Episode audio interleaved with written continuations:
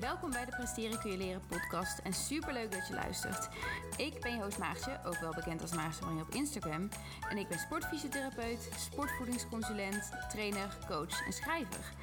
In deze podcast help ik jou met optimaal presteren. Of dat nu betekent dat je iedere dag met energie je bed uitstapt, je fit voelt of gaat knallen bij dat ene sportevenement, I've got you covered. Be ready voor alle informatie rondom sport, voeding, mindset, hormonen, ontspanning en lifestyle met een groen randje. Luister mee en laat je inspireren. Hey, hallo en superleuk dat je meeluistert naar deze hele spontaan opgenomen podcast. Ik doe hem dan ook met mijn telefoon en mijn oortjes, dus ik hoop dat dat uh, een beetje oké voor jullie is om naar te luisteren. Maar ik had eigenlijk best wel heel veel dingen die ik allemaal kwijt wilde. En ik dacht, dat gaat me echt niet lukken in een post. Dus ik maak gewoon even een snelle podcast slash storytime. Zodat jullie gewoon lekker kunnen gaan luisteren. Uh, dat maakt het toch allemaal gewoon net even wat makkelijker. Goed, waar wil ik het met je over hebben vandaag? Over mijn eerste wedstrijd die er aankomend weekend aankomt. De halve uh, Ironman in Maastricht. Afgelopen weekend heb ik het parcours zelf al gefietst. En omdat ik van jullie heel veel vragen kreeg, omdat een heleboel van jullie ook uh, aanwezig zullen zijn daar zaterdag, wil ik je wat over het parcours vertellen. Daarbij kom ik ook uit op uh, een verhaal van mezelf over het steren.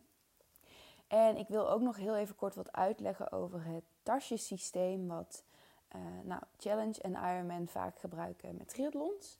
En dat ben je waarschijnlijk vanuit nationale wedstrijden niet gewend. Uh, dus ik wil je daar kort even wat over uitleggen.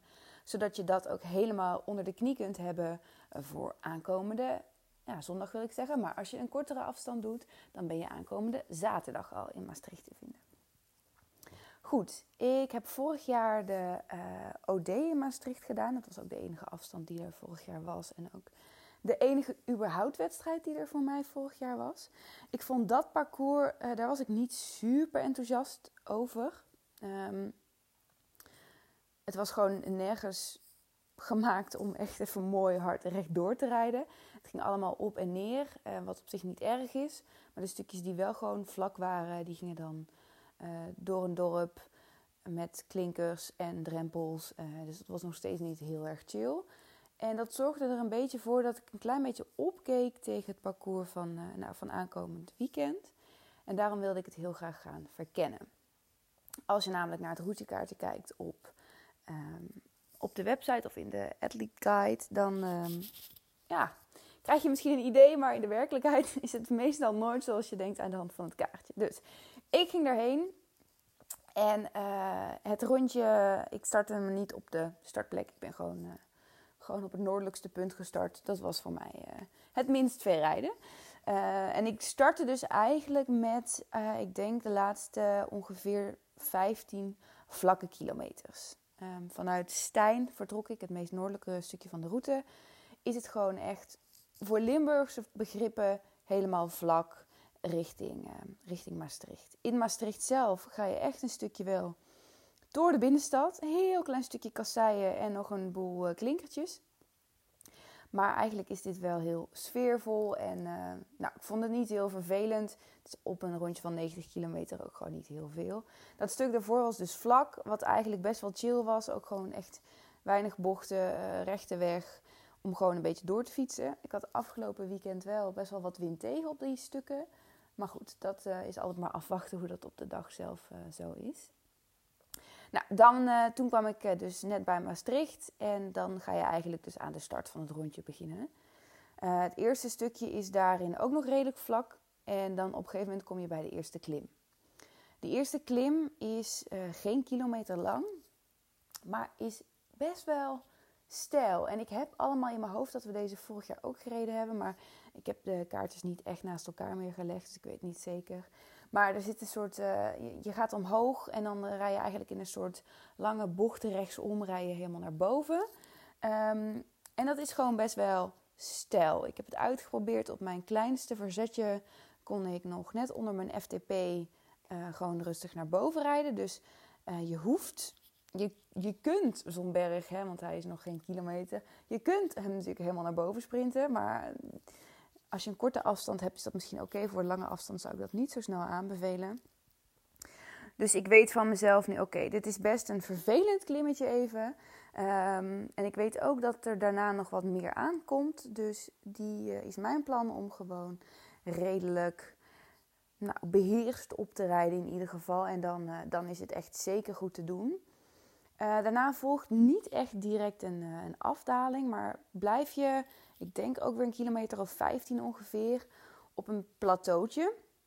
Uh, nou ja, tje, het is best een lang stuk, vond ik. En dat plateau gaat eigenlijk de hele tijd op en neer. Dus je gaat een stukje naar beneden, een stukje omhoog, een stukje naar beneden, een stukje omhoog. Um, en ik moet, ja, ik, ik ben daar dan het minst favoriet, um, of het minst blij mee. Dat is het minst mijn favoriete stuk. Omdat ik gewoon iemand ben die het heel fijn vindt om gewoon lekker in één tempo, in één ritme door te, door te fietsen, door te stampen. En daar merk je, oké, het is de hele tijd op en af. Dus je moet steeds wisselen van ritme. Steeds wisselen van cadans. Heel veel schakelen vooral ook. En je, komt gewoon, je kan gewoon niet even een lang stuk achter elkaar doorfietsen. Maar ik denk dat er ook mensen zijn die juist heel erg blij daarvan worden. Het is echt een parcours voor ieder wat wils. Dus ik denk dat sommige mensen er heel enthousiast van gaan worden. Maar het is niet mijn favoriete stuk. Nou, dan heb je dus het plateau, duurt een kilometer of 15 ongeveer, denk ik. Gaat een beetje op en neer. Waarvan er twee of drie momenten zijn, uh, wel kortere stukjes hoor, maar waarbij je echt even flink stijl omhoog moet. Dat je gewoon echt wel aan de 9 à 10 procent zit. En waarbij je dus ook even weer helemaal flink moet terugschakelen en even helemaal, uh, helemaal een ander ritme moet oppakken. Uh, ja, dat is dat stukje. Maar als je gewoon vanuit Maastricht, vanuit de wisselzone vertrekt, is dat dus echt het eerste een derde stuk van, uh, van de wedstrijd. Uh, van de fiets, van het fietsonderdeel in ieder geval. Um, en ben je nog redelijk fris, hoop ik, voor je. Um, dus moet je, moet je daar allemaal nog wel redelijk oké goed overheen komen. Het risico is dat je zo fris bent dat je echt wel over de grens gaat. Of de grens misschien te ver aan het opzoeken bent. Waardoor het nou, tweede, twee derde gedeelte van, de, van het rondje wat zwaarder wordt. En het lopen daarna misschien helemaal. maar goed, op een gegeven moment heb je dat plateau gehad. Via de Beemlerberg daal je die dus af. Misschien heb je die ooit wel eens een keer opgereden, nu daal je hem af. Uh, daar zitten uh, wel wat bochten in. Uh, ik vond hem. Eh, ik, ik, startte eigenlijk in mijn tijdritstuurtje trappend. Gewoon om even te zien: hey, hoeveel risico's kun je nemen? De eerste bocht, als je, nou ja, zeker als het parcours is afgesloten en je weet dat er geen verkeer aankomt, die kun je op zich nog wel in je stuurtje nemen. Maar de twee bochten die daarna komen, uh, daar moest ik mijn handen wel gewoon echt even normaal op het stuur zetten. Want anders uh, worden de risico's iets te groot, ben ik bang. Um, misschien heb je mijn, dat is een heel ander uitstapje. Risico's kun je natuurlijk nemen voor jezelf. Maar bedenk dat als jij een risico neemt, dat je daar misschien ook iemand anders mee um, benadeelt. Ik weet niet hoe lang je me al volgt, maar in 2019 in mijn halve triathlon op Mallorca uh, nam iemand anders de bocht in de afdaling zo slecht dat hij mij onderuit kegelde. En uh, dat is vervelend voor jezelf, maar geloof me, dat wil je iemand anders echt niet aandoen. Dus neem vooral niet meer risico's dan nodig, zou ik zeggen. Nou, vervolgens heb je een klein stukje wat vlakker en dan kom je bij de tweede klim. Die is ruim een kilometer, ik denk iets van nou, 13, 1400 meter was het ongeveer. En die loopt, um, die loopt op zich best wel lekker. Uh, in het begin denk je, hey, het is, in het begin is het bijna een beetje een vals plat. En denk je, hey, ik moet harder kunnen fietsen, maar het lukt niet. Dus ik merkte dat ik die wel uh, een beetje, ja, ik vond hem wel een beetje frustrerend. Want het is niet mega stijl. Dus je wil harder, maar toch, ja, het gaat wel omhoog. Dus je wil niet heel veel harder. Maar die is echt gewoon prima te doen. Uh, je maakt dan ook een, een, heel klein extra lusje eigenlijk met een, nou, ook niet een ingewikkelde afdaling. En dan, uh, dan kom je eigenlijk gewoon weer op een kruispunt waar je daarvoor al die klim was opgegaan. En dan ga je eigenlijk het laatste gedeelte in. Dan heb je nog een wat vlakker stuk richting de derde klim. Um, vlak is natuurlijk wel voor Limburgse begrippen, dus het kan wel een klein beetje op en neer gaan. En je steekt daar ook nog wel twee keer de Maas over. Dus je hebt ook nog wel wat uh, um, ja, viaducten, noem je dat dan een aquaduct? Geen idee. je moet nog een aantal keer wel omhoog een, uh, een heftig bruggetje over. dan kom je bij de laatste klim, de derde. Die was ook een kleine anderhalve kilometer. En nou, dat is absoluut mijn favoriet. Ik denk dat hij, nou, hij loopt de hele tijd een beetje zo 6, 7, 8 procent. Dus gewoon, ehm, ja, wel een klein beetje hooggebergte gevoel. Maar dan dus maar voor anderhalf kilometer. En ehm, voor mij is dat gewoon het fijnste qua ritme en cadans. Zo'n percentage, zo'n stijgingspercentage, zo'n moeilijk woord, vind ik gewoon echt ideaal. Ik, ik trap daar gewoon heel lekker op. Uh, dus die derde klim, anderhalve kilometer, uh, gewoon wel wat steiler, maar niet zo extreem stijl. Uh, en gewoon, ja, ik, vond, ik vind dat lekker. Uh, daar ben ik, was ik zeker blij mee. Dat was dus die derde. Nou, dan daal je die af. Dat valt ook allemaal wel mee. En dan ga je heel lang rechtstuk langs het vliegveld. Ehm, waar gisteren dus nou wel een klein beetje... Nou, daar viel de wind op zich weer wel mee op dat stuk. Um, nou, en dan na het vliegveld kom je dus op dat noordelijkste punt waar ik gestart ben. ben. En vanuit daar rij je dus weer terug uh, langs de Maas naar Maastricht. En dat was dus dat vlakke stuk waar ik het eerst over aan je vertelde. Dus, uh, dus zo zit hij. Uh, heb je een beetje een idee? Je zou eventjes, als je een kortere afstand gaat rijden, ehm, even de kaartjes naast elkaar moeten leggen om te zien welke van deze stukken je ook precies gaat doen. Ik heb onderweg al een aantal borden gezien uh, voor afsluiting van de wegen. Voor alleen de zondag, dus alleen voor de lange afstand, maar ook voor de zaterdag en de zondag. Dus er zit ook, wel, zit ook echt wel overlap in. Ehm, buiten dus dat hele kleine stukje kasseien en kleine klinkertjes door Maastricht zelf, is er heel veel asfalt. En dat vind ik, is voor mijn gevoel echt wel een verbetering ten opzichte van vorig jaar. Um, het is Limburg. Niet al het asfalt is overal even geweldig. Maar ik moet zeggen, ik vond het echt, echt wel redelijk goede weg allemaal. Geen hele heftige grote gaten zoals je die soms uh, nog best wel eens tegenkomt in Limburg. Uh, volgens mij was er maar één plek waar echt wat grind en zo lag. Maar verder viel dat ook alles mee. Het ligt natuurlijk nog wel aan hoeveel het allemaal nog gaat regenen komende week. Maar ik vond dat ook um, netjes. Um, het enige daarin vond ik um, de breedte van de weg. Het is over het algemeen uh, best wel hier en daar wat dubbel fietspad. Dus fietspad uh, waar je van twee kanten normaal op kan. Uh, soms wat breder en soms wat smaller. Ik vind dat zelf nooit zo heel prettig als het wat smaller is. Want dan word ik heel snel zenuwachtig. Omdat ik bang ben dat mensen denken dat ik aan het steren ben. Nou, in een, uh, in een non-stayer wedstrijd, wat, uh, wat dit dus ook gaat zijn, wat heel veel wedstrijden hier wel zijn eigenlijk, behalve de teamcompetities meestal, mag je niet steren. Dus je mag niet achter iemand plakken om lekker uit de wind te zitten. Iedereen moet gewoon individueel zijn eigen ding doen. En er zijn regels voor en die regels zijn best wel streng. Er rijden motorrijders vanuit de jury, vanuit de organisatie rond langs het parcours.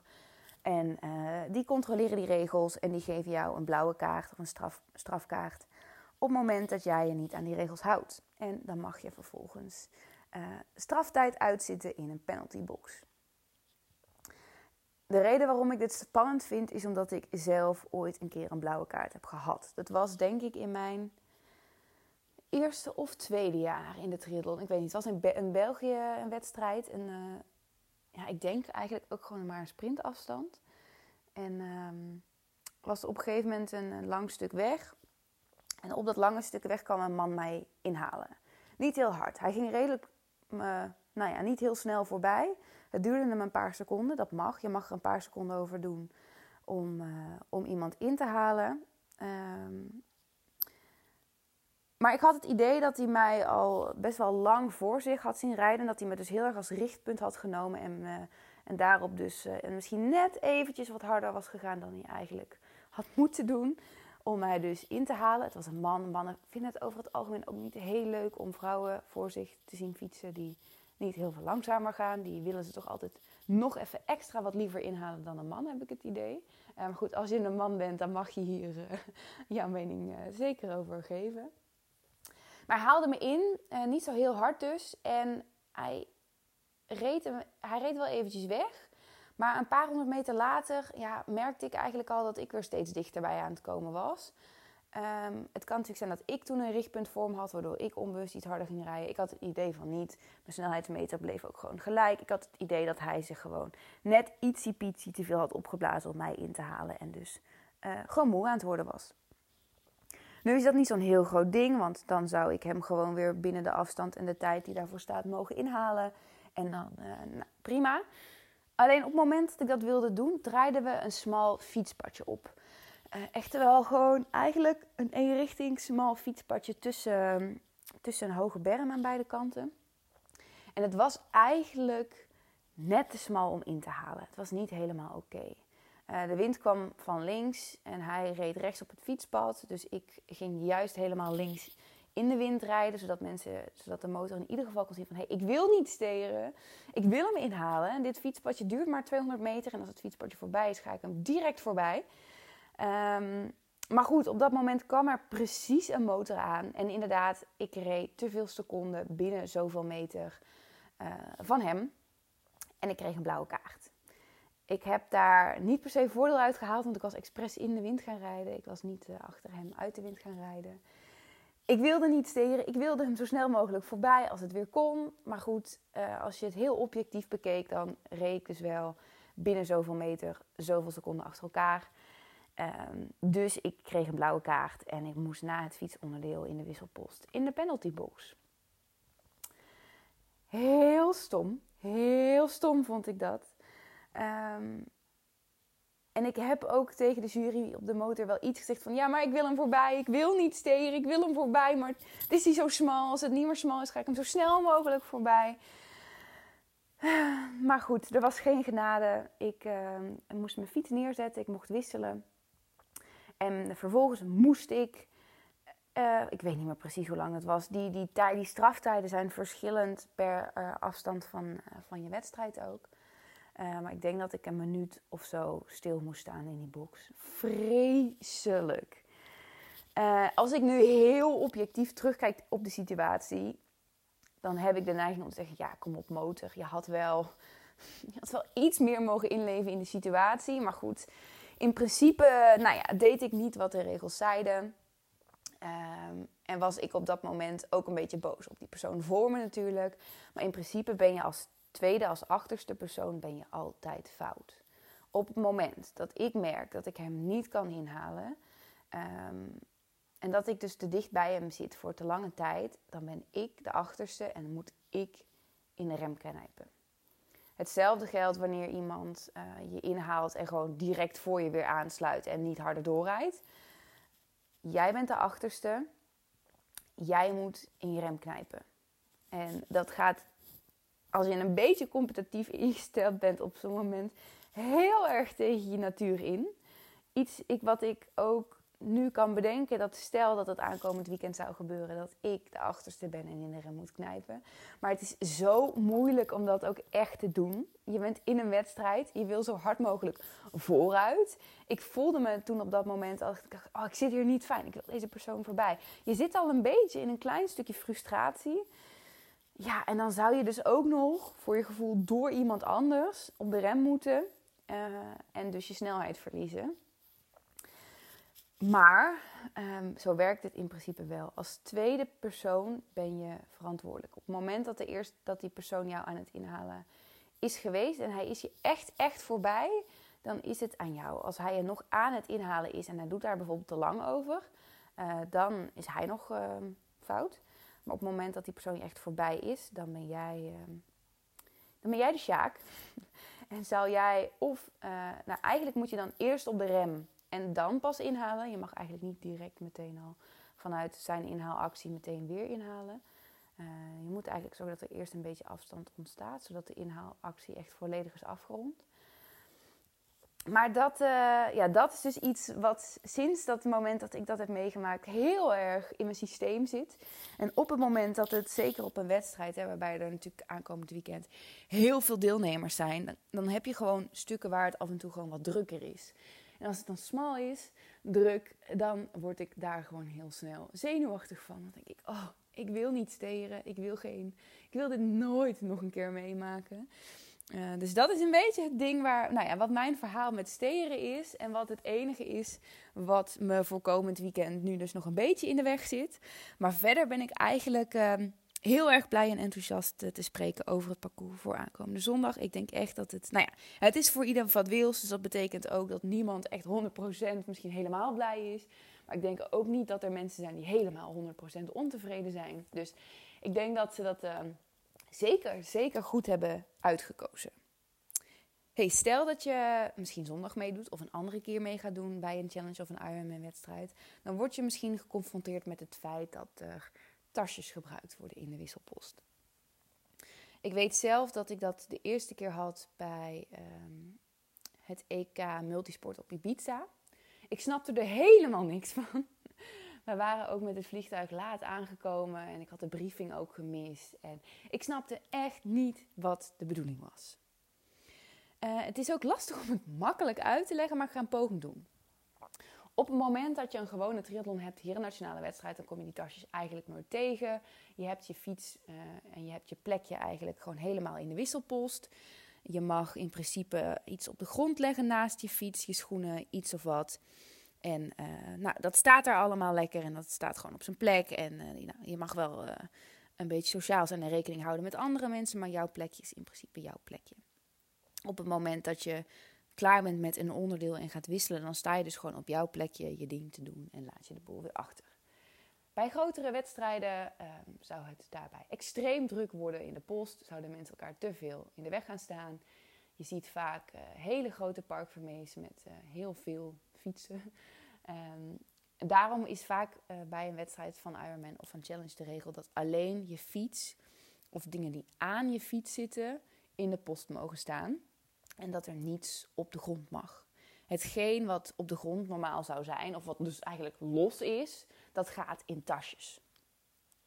Dat is een, een rood en een blauw tasje weet het, nou dat zeg ik nu, maar ik weet ook niet 100% zeker of het overal hetzelfde is.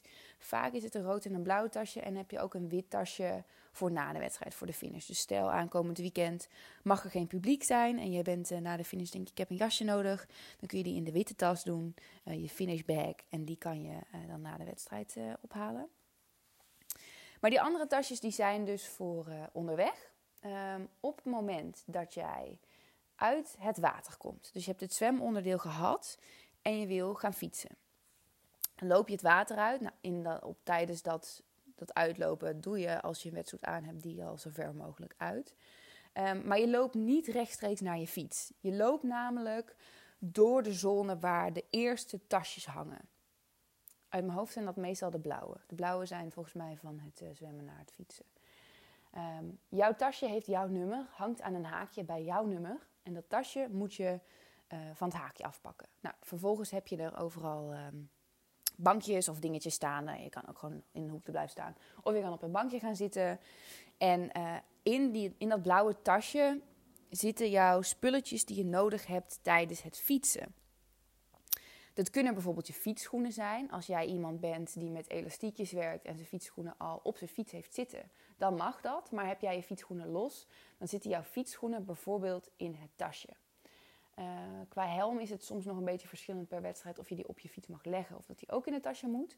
Um, maar stel dat jij uh, nog jelletjes mee wil nemen op de fiets, bijvoorbeeld, die nog niet in je natte zwempak hebt zitten, dan zitten die ook in dat tasje.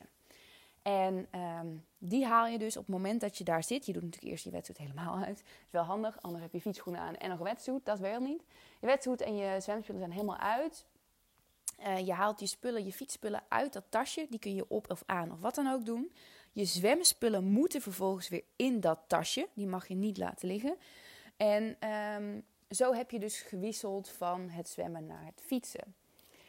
Ook dat is nog een beetje volgens mij verschillend per organisatie. Maar eigenlijk hoef je over het algemeen je tasje zelf nooit terug te hangen. Want dat betekent dat je tegen strop in uh, dus de tasjeszone weer in zou moeten rennen. Dus over het algemeen staan er altijd gewoon grote bakken. Je doet je tasje dicht, je tasje gaat in zo'n bak. En die wordt uiteindelijk door de organisatie weer opgehangen bij jouw nummertje, zodat je hem na de wedstrijd kunt terugvinden. Nou, als je dat hebt gedaan, je hebt je wissel gehad, dan kun je dus met al die spullen op en aan uh, loop je naar je fiets, pak je je fiets en ga je fietsen. Op het moment dat je vervolgens terugkomt, dus je gaat van het fietsen naar het lopen, dan uh, kom je de wisselpost weer in. Je hangt je fiets op en je loopt vervolgens met alles nog aan en vast, want je mag niks losleggen bij je fiets, naar uh, de tasjeszone waar uh, je doorheen moet als je naar het loopparcours wil. Vaak zijn dat uit mijn hoofd de rode tasjes. Nou, dan pak je het rode tasje. Daar zitten, als het goed is, je hardloopschoenen in. Um, die doe je dus aan en eventueel andere dingen die je nog mee wil nemen. Misschien een pet of een zonnebril, nieuwe voeding misschien. Um, je nummer zou ook nog kunnen. Dat is een beetje verschillend per wedstrijd. Het is altijd goed om daar in de briefing uh, te kijken.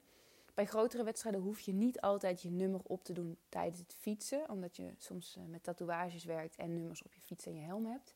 En hoef je je nummer pas um, met het lopen aan te doen. En soms is dat wel bij het fietsen. Dus zorg dat je nummer in het goede tasje zit. Check dat altijd even heel goed van tevoren nog. En nou, je fietsspullen die je dus niet meer nodig hebt, die gaan weer in dat tasje. Je loopspullen heb je dan dus aangedaan. Nou, en dan kun je gaan lopen. En dan kom je natuurlijk over de finish. Nou, over de finish kun je eventueel je witte tasje pakken met je finishspullen. En uh, bij het opruimen of bij het ophalen van je spullen haal je je fiets op. En uh, haal je ook je tasjes op. Uh, soms, moet je, soms heb je de neiging, die neiging heb ik altijd, om dan in de wisselpost even alles gewoon in één tas te doen en alles een beetje netjes op te ruimen. Maar bij het uitchecken kan het zijn, en dat recht hebben ze altijd, om um, alle uh, tasjes en nummers te checken. Dus je hebt natuurlijk je startnummer op, als het goed is. Uh, je fiets heeft een nummer, je tasjes hebben een nummer, je helm hebben een nummer. En het kan zijn dat ze gewoon willen checken, hey, heb jij al je eigen spullen bij? Zit overal jouw nummer op? Of ben je dat stiekem van iemand anders aan doen? Dus hou het liefst alles gewoon nog even origineel in de tasjes tot je wisselpost echt uit bent, tot je echt uitgecheckt bent. Dan is alles weer helemaal van jou en dan kan je opruimen zoveel je wilt. Um, maar zo, uh, zo werkt het een beetje met de tasjes. Het is dus even um, goed nadenken als je het nog nooit hebt gedaan. Maar over het algemeen um, leidt het parcours je vanzelf door die tasjeszones en kun je daar niet omheen. Uh, zorg dus wel op het moment dat je je spullen voor de wedstrijd in de wisselpost gaat leggen, zetten, staan, hangen. Dat je overal even heel goed checkt. hey, hoe loopt nou mijn route? Ik, vind zelf, ik ga zelf altijd gewoon even staan. Uh, waar mijn fiets is, daar probeer ik sowieso altijd herkenningspunten te zoeken. hey, kan ik nu makkelijk zien, oh ja, bij deze lantaarnpaal, bij deze boom links is mijn straatje. En dan uh, bij dit spandoek uh, ten opzichte tegenover daar, tegenover daar is mijn fiets ongeveer. Kan namelijk nog best lastig zijn. Zeker op het moment dat er geen spullen op de grond liggen die herkenbaar voor je zijn. Nou, op het moment dat je dan dus je fiets hebt opgehangen, ga even gewoon stilstaan. Je tasjes moet je dan ook ophangen. En even oriënteren. Oké, ik vind het altijd fijn om gewoon echt letterlijk met mijn vinger uh, in de lucht mee te doen. Ik kom daar het water uit. Ik wijs met mijn vinger nu mee. Ik loop zo door het tasje. Hang ik mijn tasje? Pak ik mijn tasje? Oké, okay, tasje in de bak. Loop ik zo door? Moet ik mijn fiets pakken? Ga ik fietsen? Kom ik daar weer binnenin naar het fietsen? Moet ik mijn fiets daar ophangen? Moet ik via die kant lopen naar mijn tasje? Moet ik daar weer wisselen? En loop ik daar de tasjeszone weer uit naar het loopparcours. Zorg dat je dat even met je vinger en met je hoofd gewoon even goed doorneemt. Um, zodat je het in ieder geval snapt. Als je het van tevoren niet snapt, dan wordt het wel heel moeilijk. Zelfs als het parcours je eigenlijk gewoon doorheen leidt. Maar als je het dan snapt en je dan inderdaad ervan uit durft te gaan dat het parcours jou er goed doorheen leidt overal, dan moet het helemaal goed komen. En uh, nou, als je dan die tasjes een keer hebt gehad, dan, uh, dan ben je er ook zo aan gewend. En dan weet je het in ieder geval voor de toekomst. Uh, maar zo werkt het dus. Ik hoop dat je daar ehm, nu een beetje wat meer helderheid over hebt gekregen. Ook over het parcours als je erbij bent zondag. En uh, nou, ik hoop dat mijn uh, steer, of ja, steerfout, mijn penalty, je ook een klein beetje meer inzicht gegeven heeft in het, in het steren en in die regels. Ook daarin is het een beetje per, per triathlonbond of per organisatie weer verschillend wat het exacte reglement is. De Nederlandse wedstrijden die zijn allemaal volgens het reglement van de NTB. Maar Ironman heeft niet per se het NTB-reglement. Ehm, nou, scheelt het volgens mij allemaal niet heel veel, maar check het altijd gewoon even bij je eigen organisatie. Zorg dat je Athlete Guide gewoon echt deze week al een keer op het gemakje thuis rustig doorneemt. En dan moet het helemaal goed komen. Ik heb er mega, mega veel zin in. Ik vind het ook mega spannend, want het is voor mij gewoon heel lang geleden dat ik een langere wedstrijd heb gedaan. Het voelt bijna weer een beetje alsof het mijn eerste keer gaat worden. Alleen als het echt je eerste keer is, dan ben je vaak alleen maar super excited, zenuwachtig. En nu heb ik ook ergens wel het gevoel dat ik iets te verliezen heb, omdat ik het dus al wel eerder heb gedaan. Ehm, dus we gaan het zien. Ik, uh, ik hoop je daar te zien. Uh, misschien doe je zaterdag mee, misschien doe je zondag mee. Misschien uh, woon je in de buurt en kom je lekker supporteren. Er mogen volgens mij geen publiek zijn bij start en finish. Maar wel, volgens mij was vorig jaar ook best wel wat mensen gewoon allemaal langs het parcours. Dus dat maakt het super gezellig. Ik ben er zaterdag ook al, dus misschien als je alleen zaterdag bent, kom ik je ook tegen. En nou, Succes deze laatste week met je voorbereiding als je erbij bent. Zet hem op en uh, wellicht tot het weekend, in dit weekend in het mooie zuiden. Doei doei! Ik hoop dat je dit weer een leuke aflevering vond en heel erg bedankt voor het luisteren. Wil je meer weten over coaching, mijn boek, lekkere recepten uitproberen of blogs lezen? Kijk dan op www.maartjemaria.com of volg me op Instagram at Tot de volgende keer!